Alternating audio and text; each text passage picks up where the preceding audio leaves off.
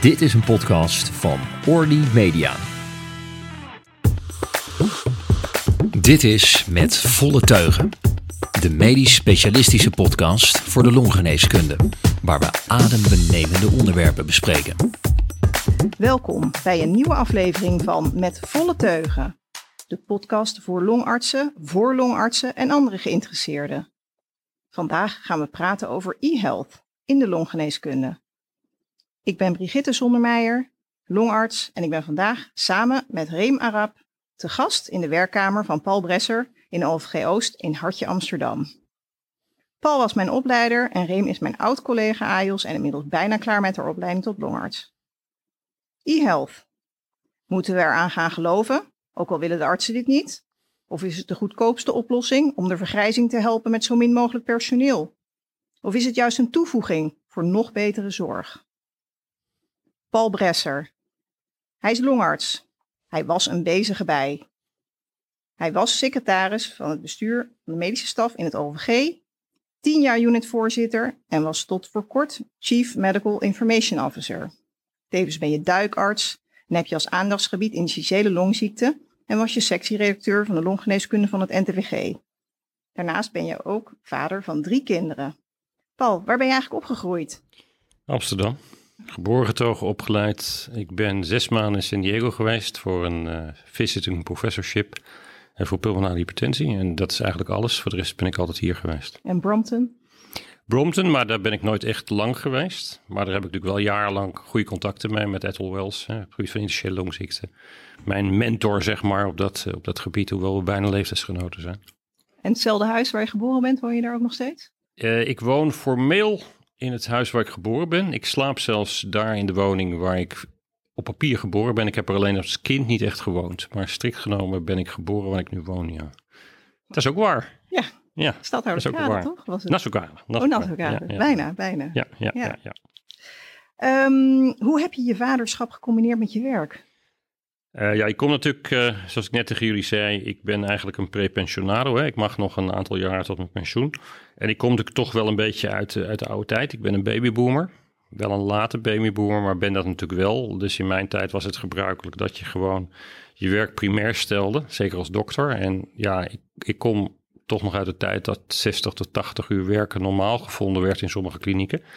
Uh, dus je kon het vaderschap eigenlijk alleen maar combineren als je wel een partner had die in ieder geval bereid was een deel van jouw werkzaamheden, die nu vaak door de vaders wel hoop ik gedaan worden, voor haar rekening te nemen. Mijn vrouw, was uh, verpleegkundige, is dat strikt genomen nog steeds een tijd hoofd geweest in het AMC. En ja, die heeft haar werkzaamheden altijd wel een heel klein beetje aan mij aangepast om het gezin uh, goed draaiende te houden. En uh, wat vond jouw partner van jouw baan toen de kinderen klein waren? Is ze, is ze toen blijven werken? Of? Ja, grotendeels. Op een gegeven moment is ze een periode gestopt. Toen is ook de, uit de gezondheidszorg gegaan. Toen is een tijd uh, binnen de basisschool leidinggevende geweest op een kinderdagverblijf met twaalf medewerkers. En dat was natuurlijk briljant te combineren, want de kinderen zaten op de school die daarnaast was. Dus dat heeft ze een tijd gedaan. Daarna is ze als ZZP'er aan de slag gegaan. Dat doet ze in feite nog steeds. Oh, oké. Okay. Okay. Met name in de thuiszitting van mensen. Ja, oké. Okay. Ja. En heb je tips voor jonge dokters of uh, aanstaande ouders, jonge, of ouders met jonge kinderen die nu longarts Ja, dat is wat ik, wat, ik, wat ik in onze voorbespreking al kort zei. Dat is gewoon vreselijk moeilijk. Ik kom echt, wat, wat het beroep betreft, uit een andere tijd. Uh, het is dus lastig om vanuit mijn achtergrond advies te geven. Ja, je moet het in, in, in gezamenlijkheid doen. Dat hebben wij ook altijd gedaan. Alleen het is gelukkig tegenwoordig steeds gangbaarder dat, dat ook de mannen, zou ik maar even zeggen, niet meer fulltime werken. En daar zou je een deel in moeten zoeken. Hè. Mijn, mijn oudste zoon wordt zelf uh, dokter. Uh, en die heeft ook al aangegeven dat, dat dat natuurlijk niet de optie is. Dat hij vijf dagen werkt en misschien wel geen vier dagen. Hè. Dus dat, ja, daar zullen we steeds meer naartoe moeten. Hè, dat, dat, ja, dat beide personen kunnen beslissen wat ze willen. En er zullen misschien ook mensen zijn die wel vijf dagen willen werken. Dat vind ik ook prima. Maar dat moet je wel in gezamenlijkheid besluiten. En die mogelijkheid moeten we eigenlijk in de gezondheidszorg ook bieden. Ja. Is hij longarts? Wordt hij longarts? Uh, hij komt zijn semi-arts uh, oh, bij ons lopen heel, in, heel klein. in november. Dus ik ben benieuwd. Oké, Oké, nou dan uh, gaan we nu verder met het hoofdthema, namelijk e-health, uh, die Brigitte al geïntroduceerd heeft. Uh, wat we met e-health bedoelen is dus toegespitste gezondheidsapplicaties die je kan gebruiken om de juiste zorg op de juiste plek te krijgen. Nou, voorbeelden hiervan zijn de Sana Coach en de Lucie app. En Paul, jij hebt zelf heel veel ervaring natuurlijk ook met e-health. Ehm, ja, deel die ervaring met ons. Wat zijn je ervaringen? Ja, ik, eh, ik, ik, ik mag niet te veel uitweiden, is men net uh, in de voorbeschouwing uh, aangegeven. Dat lijkt me ook terecht. Maar mijn ervaring met IELS is, gaat ver terug. Hè. We zijn in 2016, omdat wij ja, hier in het toch geconfronteerd werden met toenemende wachttijden. En het gevoel dat we de zorg toch niet aanboden op een manier die misschien wenselijk was. Ik bedoel, voor jullie, je zag een patiënt met COPD en de meeste andere longziekten vier keer per jaar regulier op de poli. Uh, en als ze je acuut nodig hadden, dan was je vaak niet te bereiken of ze waren bang dat je te druk was. Dus dan waren ze op de eerste hulp of lagen al in het ziekenhuis. En dat was een vorm van, van zorg ja, die mij toch een beetje verbaasde. Ook al omdat je vaak die patiënt tijdens de controle niet zo heel veel te melden had en omgekeerd. Uh, en, en, en dat gaf eigenlijk bij mij de incentive om eens met de verpleegkundige samen te gaan zitten. En in eerste instantie ook de huisarts te kijken, kan het anders? Contact wat ik toen kreeg met op dat moment Sanonet, ja, was dusdanig dat we met elkaar besloten hebben daar een antwoord op te proberen te geven. In eerste instantie met een relatief eenvoudige applicatie die zich, ja, die heeft uitontwikkeld inmiddels tot een, ja, denken wij, behoorlijk volwaardige applicatie, nog steeds beter kan om mensen thuis goed te begeleiden en alleen te zien als het nodig is. Ja. Nou, ik hoor het dus al overwegend uh, positief natuurlijk. Um, en zijn er ook obstakels die je bent tegengekomen in het proces naar de ontwikkeling van zo'n applicatie? Ja, ik denk dat dat uh, een volmondig jaar is. Kijk, uh, inmiddels is er een DBC, telemonitoring. En wij hadden in de OVG een paar jaar geleden al de facultatieve prestatie, hè, waar Natasja Bouvet, onze toenmalige bedrijfskundig manager, zich enorm hard voor gemaakt heeft, samen met Zorgverkoop en Zilveren Kruis, om dat gefinancierd te krijgen. Dus toen was er wel degelijk een vorm van betaling. Uh, het ontwikkelen van de coaches is nooit gefinancierd door wie dan ook. Hè, dat zeg ik wel eens. Daar heeft, uh, heb ik geluk gehad dat ik wat oude mensen bij de pharma kende. Die uh, ja, eigenlijk gewoon op, op puur persoonlijke basis zorgden dat ik een klein beetje geld had om dingen te kunnen ontwikkelen. En de eerste jaren hebben de coaches gedraaid op kosten van, van externe partijen. En op kosten van Sanonet en onszelf. OVG had geen geld om het te ontwikkelen. Zorgverzekeraars betalen niet voor het ontwikkelen van, van applicaties die zegt het is een commercieel iets, dus dat moet een partij maar doen. Maar ja, die kleine partijen zijn klein. En in het begin hebben die natuurlijk ook niet veel vet op de botten. En ook niet veel middelen. Dat is inmiddels gelukkig wel beter. Ook omdat ze natuurlijk nu ook gefinancierd worden. Vroeger werd dat niet betaald. Was liever werk oud papier. En we moesten eerst bewijzen dat het werkte voordat het goed werd. Nou, dat hebben we inmiddels gelukkig wel gedaan. Ja, dat was inderdaad uh, de volgende vraag. Want is er inderdaad bewijs voor de telemonitoring? Want je zei um, het begin van hè, de lange wachttijden en de patiënt die de arts maar niet te pakken krijgt. Dat uh, heeft ook te maken natuurlijk met de werkdruk uh, die de artsen natuurlijk zelf ook ervaren. Is er bewijs voor dat telemonitoring ook die werkdruk bij de artsen verlaagt? Nou ja, kijk, het is altijd een beetje wat je bewijs noemt. er is natuurlijk geen placebo gecontroleerde studie gedaan die in New England gehaald heeft. Maar feit is dat wij uh, vroeger patiënten vier keer per jaar ongeveer gemiddeld terugzagen. En inmiddels is dat anderhalf keer per jaar. En we hebben natuurlijk wel de vergelijking gemaakt. Hè. We hebben een pilot gedaan met 50 zorgzware patiënten. En daar zie je een reductie in het aantal polycontacten. Hè, dus fysieke contacten van zo'n 60%. En een reductie in het aantal opnames ook van ruim 50%. Hè. Je ziet dus zowel minder reguliere zorg als minder SCH-bezoeken als minder opnames in de groep die de coach gebruikt. Ten opzichte van de mensen die dat nu niet doen. Hè, en toen we dus het voor-na-onderzoek deden, zagen we die reductie per patiënt. En nu zien we dat verschil tussen de groep die het wel gebruikt en de groep die het niet gebruikt. Waarbij aangetekend dat de mensen die zorgzwaarder zijn over het algemeen in de coach zitten. Hè, dus ja, ik denk dat er weinig discussie is dat het werk scheelt. Punt is alleen natuurlijk dat door de vergrijzing en de toenemende productie wij dat niet in de spreekuren terugzien. We zien alleen andere mensen. Hè, maar we hebben inmiddels uh, bij een onderzoekje dat we gingen doen, wat gekeken naar COPD-patiënten. Die komen eigenlijk bijna niet meer regulier op de poli. En is het dan ook zo dat, uh, nou ja, je zegt al, het is natuurlijk minder, minder contacten, het aantal opnames is ook gereduceerd uh, met gebruik van de applicatie. Is er ook meer werkelijk bij de verpleegkundigen hierdoor gekomen? Want zij zitten natuurlijk ook hierachter. Ja, kijk, het is, er is een verschuiving van werk. Maar ook bij de verpleegkundigen zagen wij dat er veel minder reguliere contacten zijn. Dus daar waar ze zeg maar, de coachdienst doen, is er ook reductie van hun werkzaamheden ten opzichte van vroeger. want ze zien iemand niet meer standaard voor begeleiding. vaak zagen wij de patiënten samen met de verpleegkundige om en om. Dat is ook weggevallen. Dus zij zien nu veel meer de patiënten uit de coach die behoefte hebben aan contact. Nou, vaak is dat op afstand, via mailcontact of telefonisch contact. Soms is dat fysiek. We hebben het zo ingericht dat er elk dagdeel iemand coachdienst heeft. Nou, zeggen, is dat heel veel? Nou, we hebben berekend in een, een klein onderzoekje dat we ongeveer 20 uur verpleegkundigen per week nodig hebben om duizend patiënten die we inmiddels hebben te begeleiden. Uh, dat komt erop neer dat dus ieder dagdeel een verpleegkundige dienst heeft. Die heeft ook een sein.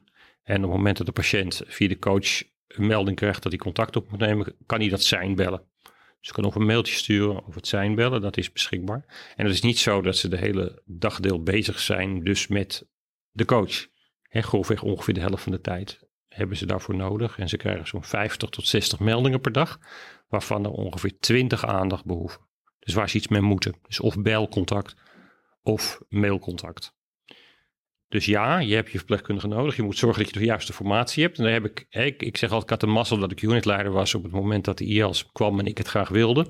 Ik heb echt vanaf het begin samen met bedrijfskundig managers altijd in co-productie gezorgd dat we ondersteuning hadden. En bij het faillissement van Slotervaart, wat we eindelijk hebben meegemaakt, uh, heb ik zelfs in, in, in feite op aandringen ook van de zorgverzekeraars ingezet op zorgtransformatie. En daarom hebben we twee formaties, verpleegkundige formaties mee mogen nemen uh, uit het faillissement van Slotervaart. En, en dus dat zijn twee toevoegingen geweest aan onze begroting. Dus ja, je moet zorgen dat je verpleegkundige hebt, want het werk verschuift. Hè. De verpleegkundige, longverpleegkundige, verpleegkundige specialisten doen in feite het grootste deel van de begeleiding via de coach. Duidelijk. Um, en dan over de kwaliteit die je levert eigenlijk met telemonitoring. Is daar, um, hè, je hebt het over aantallen, hè, minder contacten, patiënten blijven vaker weg uit het ziekenhuis, wat op zich ook een goed teken is. Uh, bij hartfalen zijn natuurlijk ook meerdere apps uh, in, in omloop, waarbij het nou, bewijs voor een betere zorg inhoudelijk ook wat sumier blijkt te zijn. Um, is de apps die je gebruikt ook inmiddels bewezen effectief of beter zelfs dan reguliere zorg? Ja, kijk, dat is altijd een hele leuke vraag. En die beantwoord ik altijd als volgt. Uh, jij bent een patiënt. Ik zag jou vier keer per jaar tien minuten op het spreekuur. En dan hadden we het meestal over de kinderen en later over de kleinkinderen. En als je mij nodig had, kon je mij niet bereiken. En dan kwam ik even bij je langs op de eerste hulp of op de kliniek waar je opgenomen was. Nu heb ik je zeven dagen, 24 uur in beeld. Jij kan mij ieder moment een app sturen, je kan me ieder moment een mail sturen, je kan een sein bellen van een verpleegkundige. Conclusie, je hoeft dan niet meer naar het ziekenhuis te komen als die nodig is. En eigenlijk word je bijna niet meer opgenomen, kom je nooit meer op de eerste hulp. Dan is mijn vraag aan jou, de retorische. Is die zorg beter of slechter dan wat we eerst hadden? En uh, als ik dan ook nog zeg dat bij een survey 80% van de patiënten zeer tevreden is, alleen wel aangeeft niet alleen maar afstandszorg te willen, maar toch een vorm van hybride zorg waarbij ze zeggen, ja als er echt wat is wil ik contact. En aangeven dat ze de zorg als warmer ervaren en directer en meer omringend dan tevoren. Ja, denk ik dat dat een gelopen race is. Wat wel veel meer bewezen moet gaan worden, dat is dat allerlei interventies die we kunnen doen en waarbij we de coach kunnen gebruiken als communicatiemiddel. Ik zeg altijd, het is, niet, het is niet andere zorg, het is exact dezelfde zorg, alleen anders aangeboden. Namelijk 24-7. Nou, het overgrote deel is dus kennelijk erg positief uh, daarover. Nee, maar de puffjes en de dingetjes die wij doen, de fysiotherapie, de diëtisten, de inhalaties, alle andere, medic alle andere behandelingen zijn niet anders dan vroeger. Alleen het wordt anders aangeboden. Dus het is niet andere zorg, het is zorg anders aangeboden. Maar de zorg is eigenlijk dezelfde zorg. Ja. Maar, maar zie jij dan nu ontzettend veel meer nieuwe patiënten dan voorheen? Ja, ja dat is de tijd die je natuurlijk krijgt. Ja ik bedoel, regulier zien bij onze COPD-patiënten feitelijk nooit meer. Als ik een COPD-patiënt op mijn spreker zie staan, dan denk, dan denk, ik, oh jeetje, die heb ik twee jaar geleden het laatst gezien. Dan is er iets. vandaag had ik een patiënt die wilde gewoon praten over nieuwe mogelijke vormen van therapie. Ja, die had een afspraak gemaakt en dan praten we daarover, maar niet omdat ze meer of minder last had. En zijn jullie wachttijden daardoor ook korter geworden? Nou ja, kijk, het lastige is, dan zou je eigenlijk met de unitleider moeten praten. Uh, wij zien natuurlijk een enorme stijging nog steeds van de productie dus onze wachttijden, die, die zie je niet echt dalen. Wij zien alleen andere patiënten. We zien dus meer patiënten. Dat is voor sommige sceptische collega's misschien wel interessant dat je dat bruggetje maakt. Uh, er is natuurlijk wel een beetje een angst in, in, in sommige delen van Nederland dat je, dat je salaris omlaag zou gaan. Nou ja, kijk, de vergrijzing en, en, en alle compliciteit van zorg, minder huisartsen, maakt dat we echt genoeg werk hebben. Uh, ja, je hebt niet meer de, de koffiedrinkpolies, hè, waarbij je even met de patiënt samen zit. Maar je hebt gewoon heel veel patiënten die gewoon op dat moment jouw zorg behoeven. En wat wij snel proberen is mensen bijvoorbeeld met astma helemaal, maar ook met COPD toch zo snel mogelijk in een coachomgeving te brengen. En ze dan op die manier beter te kunnen begeleiden. Wat voor soort patiënten doen eigenlijk mee in e-health? Kan je een beetje de gemiddelde patiënt voor ons beschrijven? Ja, dat is een enorm breed scala aan patiënten. Belangrijk is wel, op dit moment zijn het natuurlijk met name Nederlandstalige patiënten. Of patiënten die een Nederlandstalige kinderen hebben die het leuk vinden om mee te doen. We hebben ook patiënten die wel degelijk de taal op zich niet perfect machtig zijn. Maar waarbij even de kinderen het gewoon leuk vindt. En die gewoon elke week even langskomt en zegt van goh, dan doen we even samen. Doen we het even. Dus ook, we hebben ook wel degelijk uh, mensen met een niet-Nederlandse achtergrond in, in, de coach. Maar het gros is natuurlijk Nederlands. Uh, opleidingsniveau is niet zo heel belangrijk. Hè. We hebben een hele leuke patiënt. Dat is gewoon een gemiddeld opgeleide dame. Die zegt, weet je, als je kan e-mailen, kan je ook... Zij noemt het SANA-coaching doen. Zij heeft het woord geïntroduceerd. Uh, dus nee, je hebt er niet heel veel... Je hebt niet een hoog opleidingsniveau nodig. Je moet weten wat een smartphone of een tablet is of een computer. Uh, het is wel belangrijk om te realiseren, bijvoorbeeld qua educatie, daar is een getrap. Bij ons is is het getrapt mensen die educatiemodules aangeboden krijgen, die worden ook getoetst op of ze het begrepen hebben. Als ze het niet begrijpen, wordt het op een het, zeg maar, taalkundig eenvoudiger niveau op, opnieuw aangeboden. Dus daar wordt wel een klein beetje rekening al gehouden nu met geletterdheid. Oké. Dus, dus speelt leeftijd ook nog een rol daarin? Een wat oudere patiënt die bij wijze van nog met twee vingers typt? Ja, nou, dat, ik, ik typ met drie vingers. Uh, dus dat is geen enkel punt. Hè. Ik bedoel, mijn moeder zei vroeger al dat ik dat niet hoefde te leren, dat ik een secretaresse zou krijgen. Ze heeft veel dingen juist, juist gezien, maar dit was even, even niet helemaal optimaal. Uh, mijn kinderen konden met zeven al, uh, al, al, typen. Uh, dus ja, dat, dat wisselt een beetje. Maar die groep is klein. Hè? De groep van, van digibeten is wel eens onderzocht, is klein. Amsterdam is natuurlijk wel een wat aparte populatie. Hè? Dus wij hebben in de coronatijd een survey gedaan bij al onze patiënten door ze te bellen. En dan kom je ongeveer op 40% van de mensen die zegt dat ze mee willen doen. En die, de rest, ja, die zegt of ze hebben geen device of ze willen niet. Dus dat is een groep waarvan je niet helemaal beeld hebt waarom die het niet zouden kunnen of zouden willen. Maar die groep wordt kleiner, hè. Het is heel leuk om, om, om je te realiseren dat we hebben een, we doen een klein wetenschappelijk onderzoekje met de Universiteit van Twente. Waarbij we longfunctie meten via een klein zuurstofbrilletje in de neus, rustlustanalyses. En we dachten, nou, dan nemen we mensen voor die exacerbaties hebben gehad in de afgelopen jaren. En die hebben we gebeld. En die vonden het hartstikke leuk. Alleen ze kwamen niet meer naar het ziekenhuis om het op te halen. Want ze kwamen nooit meer naar het ziekenhuis. We hebben een dieetprogramma, hè, wat we online aanbieden. Dat was een paar jaar geleden nauwelijks bespreekbaar, want dat vonden ze maar ingewikkeld. Als we het nu aanbieden, zeggen ze, kan het via de app? Dan graag. Dus je ziet een verschuiving, uh, ook zeg maar bij de acceptatie in eerste instantie, als het nu aangeboden wordt. Mensen vinden het makkelijker. Ik denk dat het gewoon de samenleving is die gewoon ja, veel meer gericht is nu op de bankzaken, via de telefoon. Uh, alles gaat via de telefoon.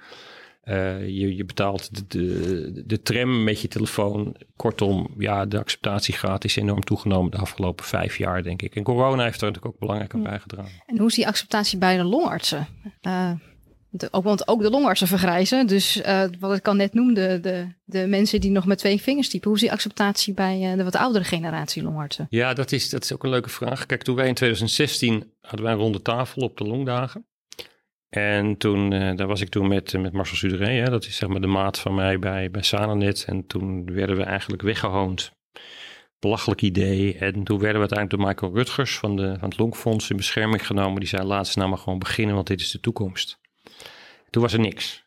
Nou, gaandeweg zag je toch wel wat initiatief ontstaan. rond corona was het, uh, ja, begon men wel echt met kleine clubjes. Hè. Daan Domer van Lucie, waarmee we bij, uh, bij de coronatijd uitgebreid hebben samengewerkt en waar ik veel dingen mee gedaan heb in die tijd.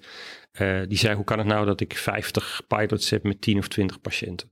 Waarom heb ik, niet, heb ik er niet twee met duizend? En dat heeft corona denk ik wel belangrijk veranderd er zijn grote groepen. Lucie bijvoorbeeld in het CBZ natuurlijk heel sterk. Nou, samen bij ons onder andere. En zo zijn er nog andere partijen die, die behoorlijk in, in, aan, aan de weg timmeren met, uh, met. Uh, maar er zijn nog steeds sceptici.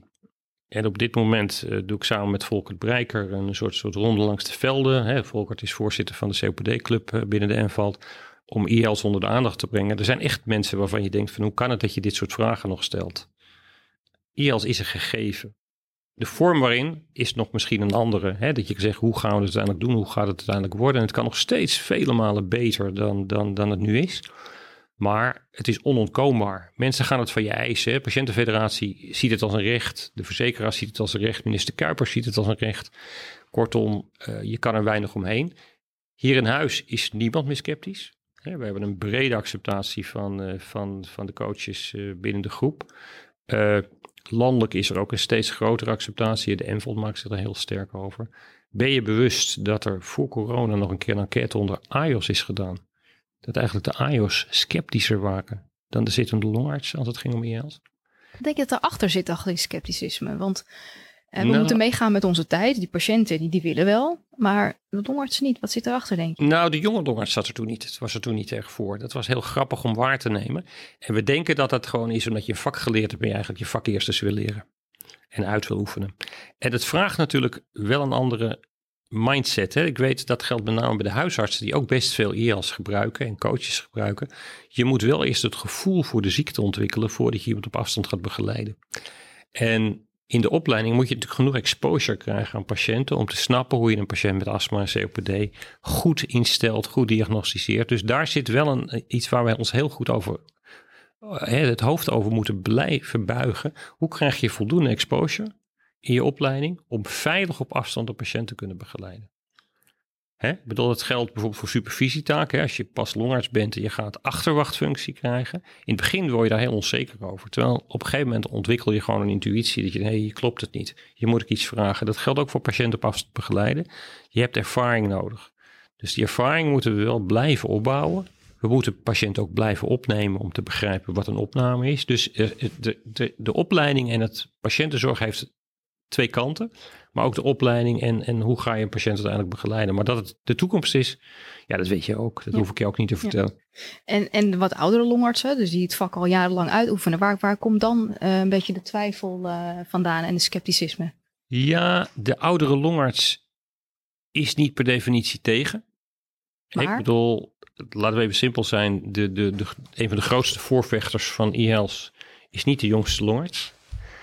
Uh, dus het is ook een kwestie van zien. Het is verandergezindheid. Het is een hele leuke. Wij hebben binnen, as we speak, is de, is de spirometer gekoppeld aan de astmacoach hè, die we hebben. Uh, dat is een mooie koppeling. Dat ziet er heel mooi uit. Dan krijgen we uh, tot aan de curve in beeld. Toen ik daarover in gesprek ging, met een, met een firmaatje wat zo'n apparaatje leverde. Nou, het is uiteindelijk is een andere firma geworden, dat doet er niet toe. Maar die jongen zei, ik ben bij een aantal longartsen geweest en die vinden het maar onzin, want het is niet betrouwbaar. Ik laat de mensen alleen blazen in het ziekenhuis. Maar hoe mooi is het om iemand te laten blazen in zijn arbeidssituatie, als hij benauwd wordt naar sporten, of als hij bij zijn vriendinnetje op bezoek geweest is, of bij het vriendje. Hoe mooi is het om real-life data te kunnen hebben en te kunnen kijken om iemand goed gecontroleerd te krijgen door op titreren van medicatie, wat je bijna instant aan kan doen. Ja, dat is denk ik alleen maar de toekomst en dat is alleen maar mooi. En die sceptisch die moet wel weggenomen worden. Hè? Iets wat misschien net iets minder betrouwbaar is als je naar, naar reproduceerbaarheid gaat kijken, wint het dik door de hoeveelheid aan data. Veelheid aan data levert op een gegeven moment vaak meer informatie op dan, dan één heel goed datapunt. En betekent dat we longartsen ook anders moeten gaan opleiden? Dus dat ze ook moeten leren omgaan met, met dit soort programma's? Moeten ze ook technisch een beetje onderlegd zijn? Het programmeren, hè? want ja, eh, ze kennen het niet, dus uh, dan liever in het ziekenhuis blazen dan thuis. Maar eh, betekent dat we dan inderdaad nou, toch anders moeten opleiden en daarmee moeten opgroeien? Ik denk dat we, dat we er opener voor moeten staan. Hè? Ik bedoel, realiseer je wel dat de gezondheidszorg enorm aan het veranderen is. En dat in Amerika bijvoorbeeld de, de, de grote partijen als de Walmarts en dat soort dingen gewoon hele diagnostische centra aan het inrichten zijn. Dus het is ook een realiteit waar we mee moeten gaan leren leven. er zijn straks allerlei mobiele devices. Uh, kijk naar je eigen Apple Watch, wat die allemaal kan. Ik bedoel, dat, dat, dat is enorm. Daar moet je open voor staan, daar moet je ook niet bang voor zijn. Uh, je moet het ook niet altijd zelf willen doen. Hè. Er zijn zoveel appjes gebouwd door geïnteresseerde dokters en geïnteresseerde andere idioten die nooit een doel hebben gediend. Laat het vooral doen door mensen die het kunnen. we hebben altijd gekozen voor een partij die het kan. dus als je uh, e-health wil starten in Nederland nu, dan heb je gewoon twee partijen die bewezen effectieve zorg kunnen leveren op afstand. Dat is in dit geval samen net bij ons, hè, dat wij daar ervaring mee hebben. Maar ook, ook Lucie, hè, waar andere partijen mee werken, waar wij de corona-check mee hebben gedaan. En dat is gewoon allemaal prima. Hè, het, het, mensen vragen was wat het verschil. Ja, het ene richt zich iets meer op coaching en empowerment van patiënten. De patiënt wat meer centraal stelt. De andere is iets meer telemonitoring. Maar dat is de kwestie van de zorg anders inrichten. En dan kan je met beide modaliteiten uitstekend uh, je werk doen. Dus we hoeven niet allemaal straks eh, tijdens onze opleiding te leren programmeren. En... Nee, nee, nee, blijf daar vooral bij weg. Maar sta er wel voor open. Hè. Probeer te begrijpen wat er ongeveer gebeurt en, en, en, en dat het zijn waarde heeft. Ja. En vul het, hè. dat is denk ik heel belangrijk. Het is allemaal co-creatie is het allerbelangrijkste. We hebben heel veel apps die niks kunnen. Die kunnen van alles, maar wij zitten er niet op te wachten. Maar probeer juist met een partner, hè, en dat, dat is de kracht van beide partijen, die werken met mensen uit het veld. Ze zeggen wij bouwen het, maar jullie zeggen wat erin moet komen. Ja, ja. Nou, wat je net al uh, even kort uh, noemde, is ja, je krijgt natuurlijk heel veel informatie in zo'n app. Er kan continu informatie worden vergaard. Hè. Het is met zo'n spirometer bijvoorbeeld en heel veel meetmomenten. En met e-health krijg je twee verwerkingsuitdagingen. Er moet heel veel informatie in, maar er komt ook heel veel informatie uit. En dan is eigenlijk mijn eerste vraag van wie verwerkt de informatie? Is dat de applicatie zelf? Zit daar een verpleegkundige achter die dat allemaal verwerkt? Of allebei? Eh, binnen de applicaties die wij gebruiken, doet de applicatie zelf heel veel. En krijgt de verpleegkundige alleen die patiënt in beeld die uitvalt op zijn ingestelde normaalwaarde of op zijn ingestelde basiswaarde. Dus het systeem doet heel veel. Dat is dus de Sana Coach. In dit geval is het Sana Coach. Bij andere applicaties ligt dat soms iets anders en moet je misschien nog een check hier en daar inbouwen, maar ook dat gaat steeds beter. Dat, dat is steeds minder werk. Dus het systeem doet heel veel zelf. Aan de hand van voor de patiënt ingestelde grenswaarden. Bepaalde algoritmes die dan daarin uh, ingebouwd uh, ja. zijn. En hoe zit het met de controle erop? Uh, is de inspectie gezondheidszorg, controleert die dan de, dit soort applicaties Deze applicaties zijn CE, Hotseflots, Hotseflots en weet ik wat allemaal geaccrediteerd. Ge, ge, dat zijn hele strenge eisen. En dat zijn hele lange trajecten die zij moeten doorlopen. Mm -hmm. uh, toen wij hier begonnen, was dat natuurlijk de voorwaarde. Hè, dat zich alle, alle, ja, alle eisen en alle eisen voldoen. En alle applicaties moeten door, door, door de NEN gekeurd en door ISO en, en, noem het allemaal op. dat is belangrijk. maar we hebben ook een penetratietest moeten laten uitvoeren. Dat betekent dat, dus een, dat in feite gewoon hackers gaan kijken of ze erin kunnen. Hè, dus het is allemaal in die zin. En dat is ook het voordeel daarvan. Dat dat, dat ligt dus bij de applicatiebeheerder. Hè? Dat ligt bij Sananet. Die moeten zorgen dat ze niet gehackt kunnen worden, dat die data veilig zijn. En dat wordt ja gecontroleerd, dat is, wordt heel streng gecontroleerd. e op zichzelf, hè, die hele digitale zorgtransformatie, daar heeft de inspectie het best heel moeilijk voor, moeilijk mee toen wij de corona-check deden, heeft Maurice van der Bos gebeld met de inspectie en gebeld met, met, met, met de minister. En iedereen zei, nou ja, ja, ja, ja, als jij denkt dat het veilig is, moet je het maar doen. En we komen wel langs. Even voor de luisteraar, wie is uh, Maurice van der Bos? Maurice van der Bos is onze grote CEO in Alverg. Wie kent Maurice van der Bos niet? Uh, nee, Maurice is uh, CEO van Alverg, een grote vechter van de hele zorgtransformatie in Nederland. Hè. Heel actief ook daarin. Hij heeft ons ook enorm gefaciliteerd. Hè. Ik heb 3,5 jaar ontzettend leuk met hem samen mogen werken. Maar toen werd er gezegd, we komen wel. En die zijn er dan na afloop gekomen. En eh, nou ja, goed, toen kregen we een, een, een, pluim. Maar ja, zij weten ook niet hoe ze het moeten toetsen. Hè, dus gaandeweg komt dat wel op gang. Hè, en worden ziekenhuizen ook op het gebied van hun, ICT gecheckt, hè, geaudit. Uh, maar daar waar die vernieuwing plaats heeft, weten zij het ook niet altijd. Hè. Dat geldt ook voor de wetgever. Uh, ja, waar liggen nou verantwoordelijkheden? Ik heb een keer een hele leuke discussie gehad. Toen zei iemand van ja, maar als iemand nou niet doet wat de coach zegt. Toen zeg ik ja, maar als iemand nou niet doet wat ik zeg. Gebeurt dat dan wel eens? Ja, als dat de gedachte is bij een, bij een jurist die denkt dat de patiënt altijd doet wat jij zegt. Nou, de patiënt doet nooit wat jij zegt. Je hebt geluk als hij doet wat je zegt, bij wijze van spreken. Nou, genoeg ervaring mee inderdaad. Ja, 50% uh, van de mensen gebruikt ongeveer 50% van de medicatie die voorgeschreven wordt. Ik bedoel, dat is, dat is gewoon een gegeven. dus we moeten ons ook niet rijk rekenen en denken dat de patiënt altijd doet wat wij zeggen. Het zal het gemiddeld genomen wel, daar gaat het niet om. Maar, dus het is een, een hele rare discussie dat plotseling als een coach, waar jij het algoritme van gebouwd heeft, zegt dat de patiënt moet bellen. En hij belt niet. Ja, hemeltje. Uh, hoe zit dat tuchtrechtelijk dan? Want kijk, dit is een app is tastbaar. Hè? Dus als een app zegt van je moet bellen en de patiënt doet dat niet, en dan nou ja, het gaat fout, dan kan uh, iemand, een, collega voor de tuchtrechter gedaagd worden. Want zo'n app is tastbaar. Terwijl in de spreekkamer je zegt van, uh, nou, als dit dan dat, dan moet je bellen, een patiënt doet dat niet. Ja, dan is het de verantwoordelijkheid van de patiënt. Dus ik denk dat het te maken heeft misschien met de tastbaarheid. Maar hoe kijk jij daar tegenaan? Ja, nou ja, ik ben heel benieuwd. Laten we de eerste zaak maar eens, maar maar krijgen. Niet aan mij, alsjeblieft. Maar het, het is niet een groot feest. Maar goed, kijk, wat je moet realiseren, wij letten natuurlijk op. Op het moment dat de patiënt een beladvies krijgt, krijgen wij een signaal. Dus de verpleging ziet dat de patiënt een beladvies heeft. Op het moment dat hij niet belt, zij kunnen achter, zij kijken al die beladviezen na. Hè, dat is een rode vlag in het systeem. Zij kunnen achter de vlag kijken en zien wat er aan de hand is. Op het moment dat ze niet vertrouwen, bellen ze de patiënt. Op het moment dat de patiënt niet belt, krijgt hij een mailtje. Goh, u had een beladvies, wat is er aan de hand?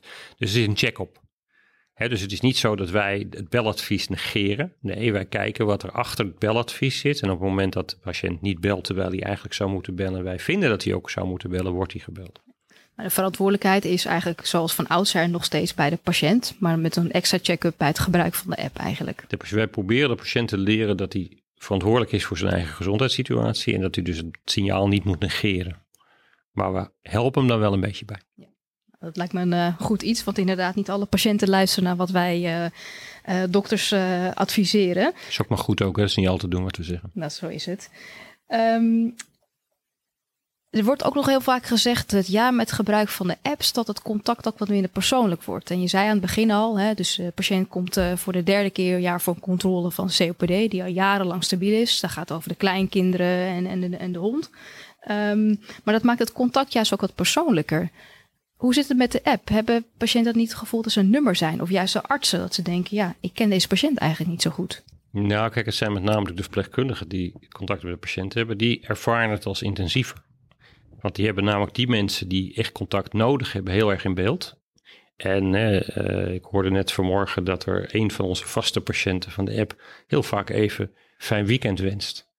Dus het contact is met een groot deel van de patiënt juist heel laagdrempelig.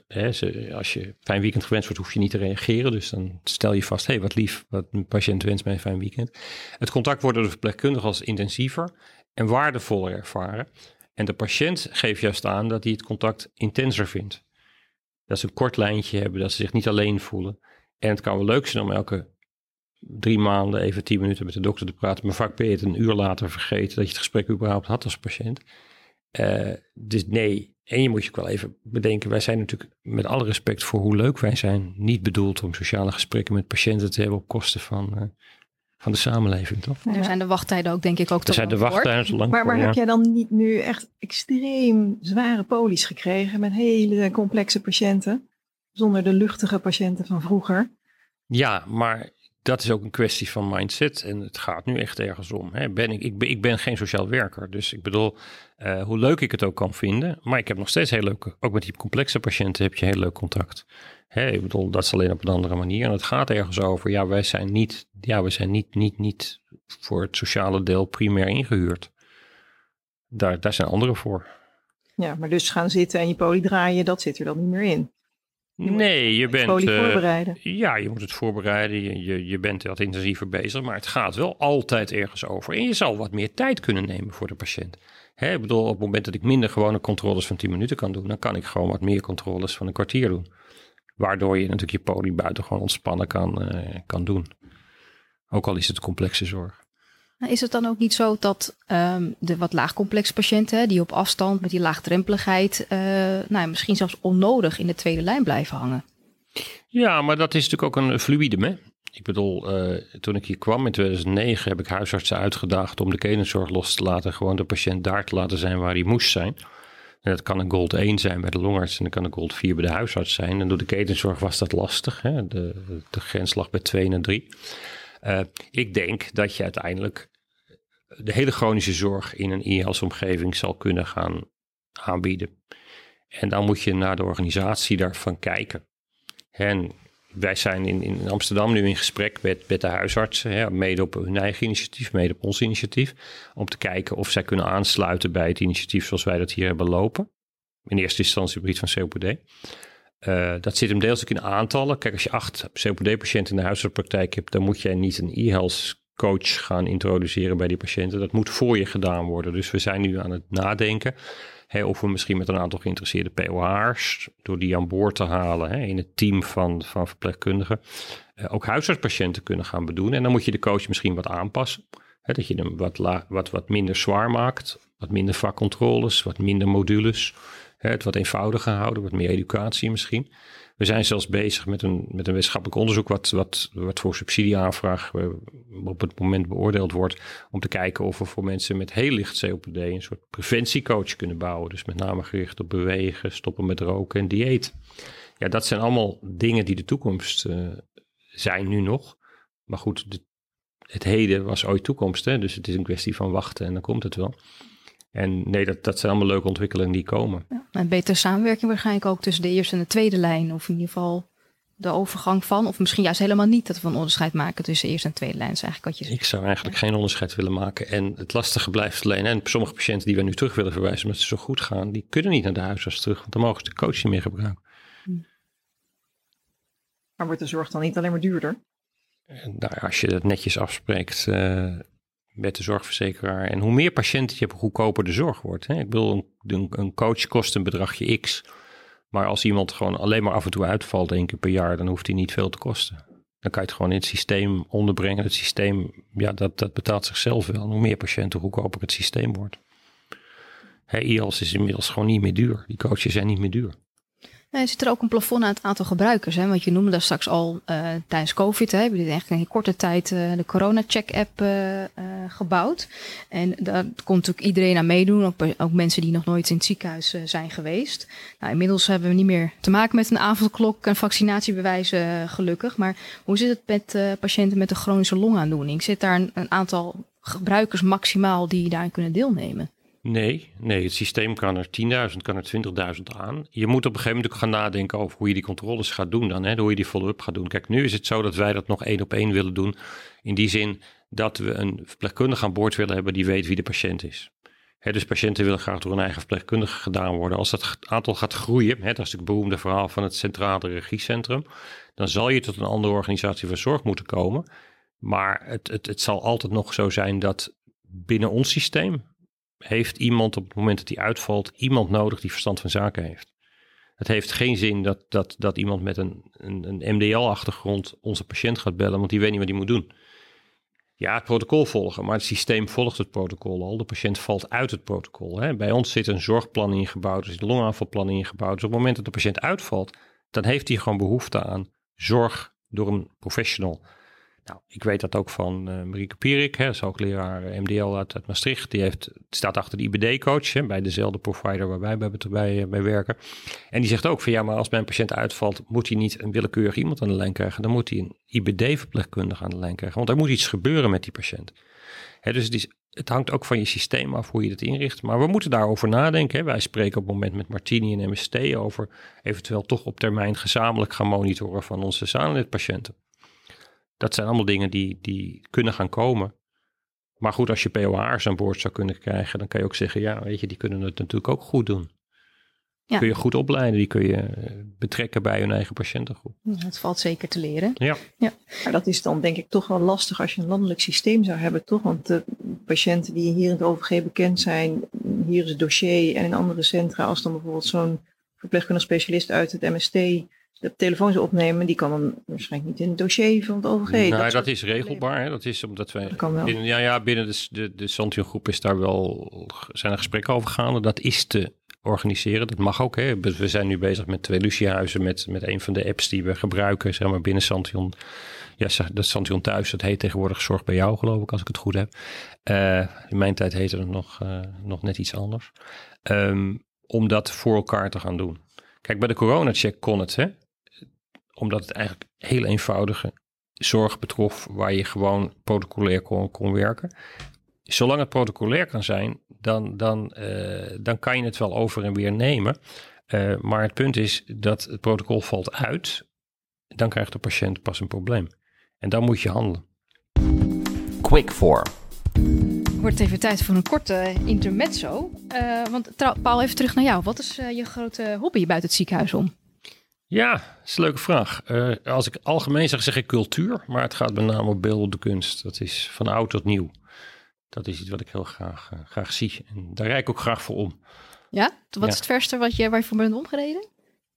Nou, kijk, bij de recent kom ik uit Amerika terug. Dan kijk ik waar de musea zijn en waar ze wat hebben hangen. En ik kan voor één schilderij naar een dorp rijden. Dus dat is wel wat ik, wat ik heel leuk vind. Ja. En is er iets wat je is bijgebleven? Wat is nou het mooiste van je denkt, nou, dit had ik nooit willen missen? Of... Ik niet had willen missen, de afgelopen, afgelopen vakantie, uh, Edgar Degas uh, bleek bij zijn overlijden heel veel uh, geboetseerd te hebben.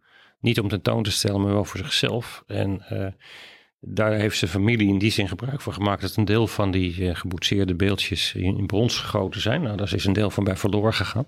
En er bleven er, nou laat ik zeggen, nog 150 of iets dergelijks over. En er waren een kleine 200, er waren nog iets van 150 over. En die zijn allemaal opgekocht door een Amerikaanse familie. Nou, het is wel fascinerend om daar ruim 100 beeldjes van Edgar Degas bij elkaar te zien. Dus dat was deze keer wel erg, uh, erg fascinerend. Uh, ik had van de hele familie nog nooit gehoord, maar het bleek een erg rijke Amerikaanse familie te zijn de familie Mellon. Dat zijn oude bankiers en oliebaronnen en zo. En uh, ja, dat was dit keer een hele leuke... Een, hele leuke, een privéverzameling? Ja, een complete privéverzameling die in Washington en Richmond staan. Dus dan moet je en uit Washington, maar je moet ook als je ze wil zien naar Richmond gaan. Dus dat... En was je dan ook zelf kunstenaar geworden als je gelongers was geworden? Nee, nee, nee, net zo min als ik geen apps bouw. Uh, nee, bouw ben ik, ik ben, ik ben geen kunstenaar. Ik, ik kan enorm van kunst genieten. Uh, nee, als ik, als ik iets anders was geworden, ik, het is altijd lastig. Ik denk, archeologie staat hoog. Ik heb zelf ook wat archeologische objecten thuis staan. Uh, en ja, als ik nu naar Philips kijk, had ik misschien ook wel CEO van Philips willen zijn. Oh ja, had altijd een beetje die combinatie. Nou, bedrijfskunde heb ik ook altijd heel erg leuk gevonden. Ik heb een, mijn jongste zoon doet bedrijfskunde nu, studeert hij. Dus ik, ik, hoop dat hij directeur van Philips kan worden. Nee, maar gekheid. Maar dat zijn wel dingen die ik leuk vind. Het aansturen van grote processen, het overzicht hebben. Innovatie. Innovatie. Ja. ik denk dat ik vrij goed kan overzien. Hè, dat een van mijn krachten wel is de breedte. Ik bedoel, dat heeft mijn carrière ook gekenmerkt. Ik heb heel veel zorgvernieuwing gedaan. Hè. Ik heb samen met kinderartsen en longartsen het CF-centrum een TMC vorm mogen geven. We hebben een long, chronische longembolieschirurgie naar Nederland gehaald samen met de chirurgen. Uh, e-health hier, nieuwe afdeling opzetten. Dus het, het, het, het, het inrichten van zorg en het veranderen van zorgprocessen en het veranderen met name heeft altijd enorm mijn, uh, mijn belangstelling gehad. Hè. Als ik twee keer dezelfde weg gereden heb, dan denk ik altijd, het moet ook anders kunnen. Ja.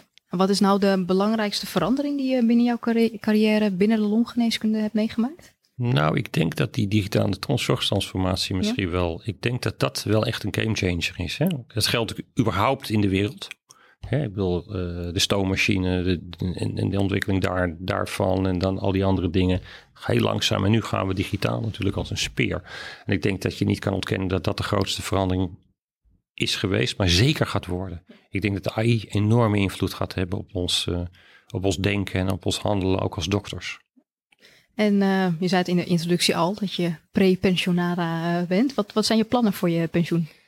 Nou, ik ben nog niet klaar natuurlijk, maar dat, dat, dat zit een beetje in die hoek. Hè. Ik bedoel, ik heb een, een oude schoolvriend uh, opnieuw ontmoet en die doet kunstgeschiedenis. Nou, dat zijn dingen waar ik ook aan, aan loop te denken in, in die hoek. Kunstgeschiedenis, reizen mag ik graag doen. Ik ben een duiker. Dan moet ik op een gegeven moment ook wel stoppen met duiken als ik heel oud word. Maar dat, dat, dat zijn wel dingen die ik blijf doen. Uh, tuinieren vind ik leuk. Dus beetje. Ook gewoon dicht bij huis. Ook dicht bij huis. Kan je ook vermaken. Ja, ja, ja, Dat was de mooiste plek waar je ooit gedoken hebt? Ik denk Flores. Daar is het wel erg mooi. Maar ik, ik, ik heb nog wel een paar plekken op de bucketlist staan. Uh, die waarschijnlijk de competitie wel aan kunnen gaan uh, met, met Flores. Maar Flores was wel heel mooi. Duivelse dilemma's tweetal wat wij noemen duivelse dilemma's uh, voor je. Um, liever twee keer zoveel vakantiedagen of verhuizen naar een kasteel? Vakantiedagen. Vakantiedagen, oké. Okay. Waarom? Er is zo ontzettend veel te zien in de wereld en zoveel te ontdekken. Uh, dat zou ik van geen kant willen, geen kant willen missen. Reizen is een van de mooiste dingen om te doen. Ik realiseer me dat ik, dat het CO2-neutraal moet blijven tegenwoordig. Maar ja. ik, ik mag bezondig mij nog toch nog wel eens eventjes aan een, aan een vliegreis om, uh, om wat te zien. Oké, okay, ja, En uh, geen reistijd of geen administratie? Dat is een, dat, dat, ik denk dat de administratie vanzelf gaat verdwijnen. Dus ik durf wel te zeggen geen reistijd. Uh, woon-werkverkeer is iets wat elke dag terugkomt.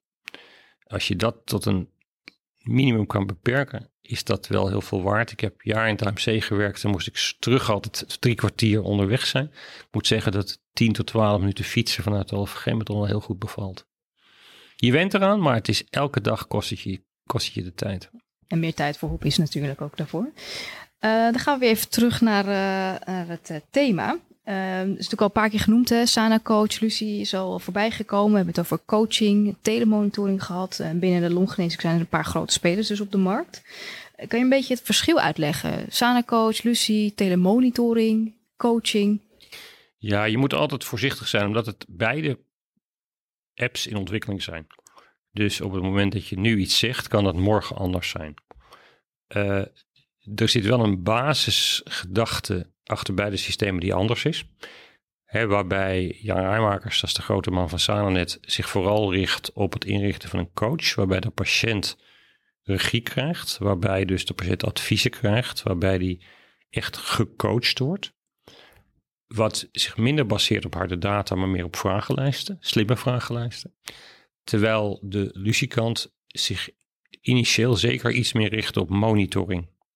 Dus discrete data vastleggen en daar een alarm op zetten en dat soort dingen. Uh, dus ik denk dat als je zegt chronische patiënten, is mijn gevoel, maar ik moet heel eerlijk zijn, ik heb natuurlijk de coach ontwikkeld samen met Sanonet. Uh, dus daar ligt natuurlijk wel een stukje van je hart. Maar ik heb natuurlijk ook stiekem wel een beetje mogen kijken in de keuken van Lucie met de corona check en nog een aantal andere apps. Denk ik dat daar het verschil is. Dat maakt voor je zorgproces uiteindelijk helemaal niets uit. Je kan het met beide doen. Ja, als je COPD wil doen, kan met Sanonet, kan met Lucie. Het enige is dat je op details je, je proces iets anders moet inrichten. Het CWZ heeft een fantastisch project lopen met, met Lucie. Allerlei apps van Lucie. Loopt fantastisch, geweldige resultaten. Wij doen het met Sanonet, ook resultaten. Je moet niet het, het zorgproces van Sanonet op Lucie zetten en omgekeerd. Dus er de, de, de is een detailverschil waarbij de insteek iets anders is. En waarbij het ook een beetje een smaakverschil is. Cardiologie bijvoorbeeld, wil je meten.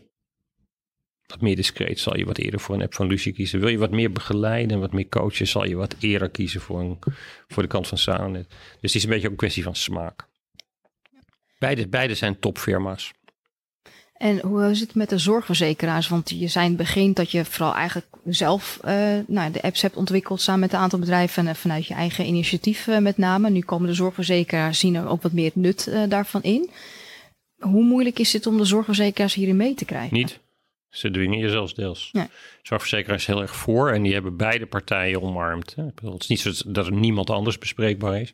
Maar Lucie zijn gewoon altijd, als je daarmee komt bij een zorgverzekeraar, zullen ze eigenlijk altijd ja zeggen. Ze stellen wel wat voorwaarden hè, om het te financieren. Ze willen dat je dan ook echt serieus aan de gang gaat. Hè, ik weet dat bijvoorbeeld CZ uh, eh, heeft op een gegeven moment gezegd, als je een zorgpad kiest, dan willen we dat zo'n 50% van je patiënten binnen een paar jaar in het zorgpad zit. Dus die, zijn wel wat dwingend. Ook omdat zorgverzekeraars natuurlijk ook zien. Hè, kijk, ik denk dat het betere zorg is, maar je kan ook zeggen het is efficiëntere zorg. Je kan meer mensen bedoen met minder mensen. Meer patiënten, minder personeel.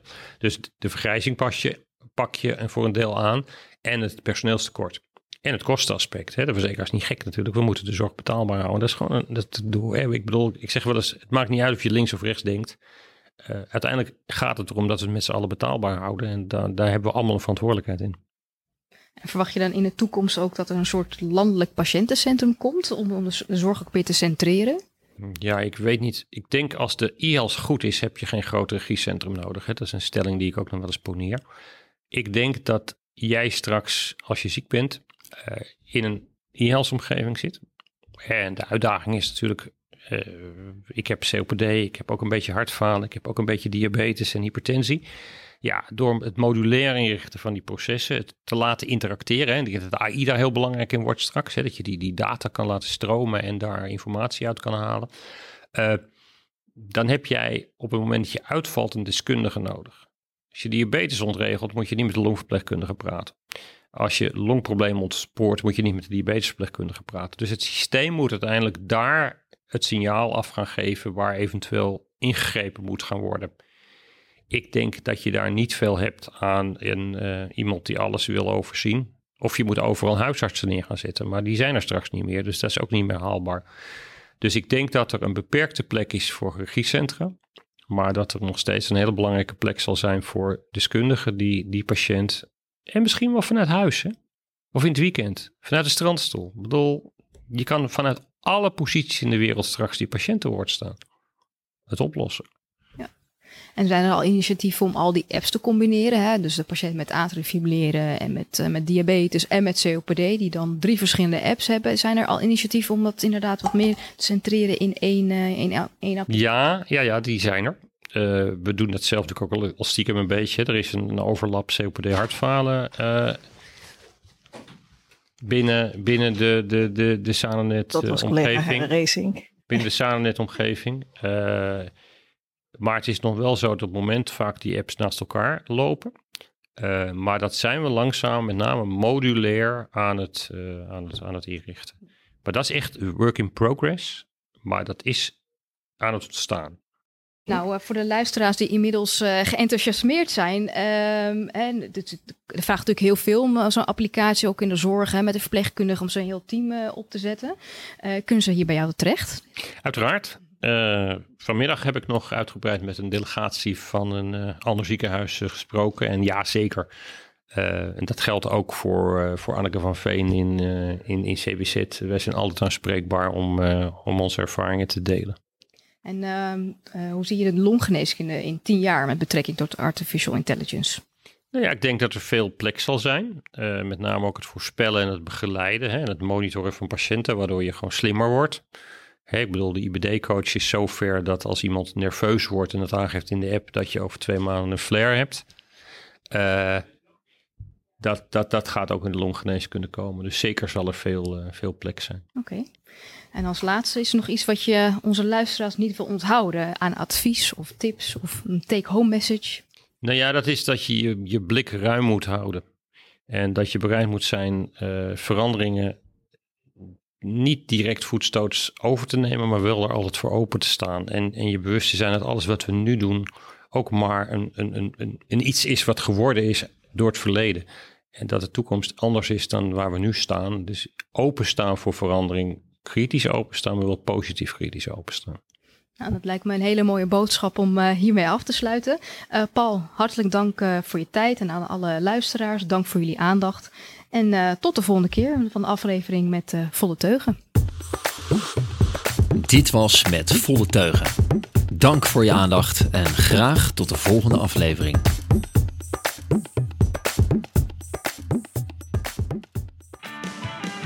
Dit is een podcast van Orly Media.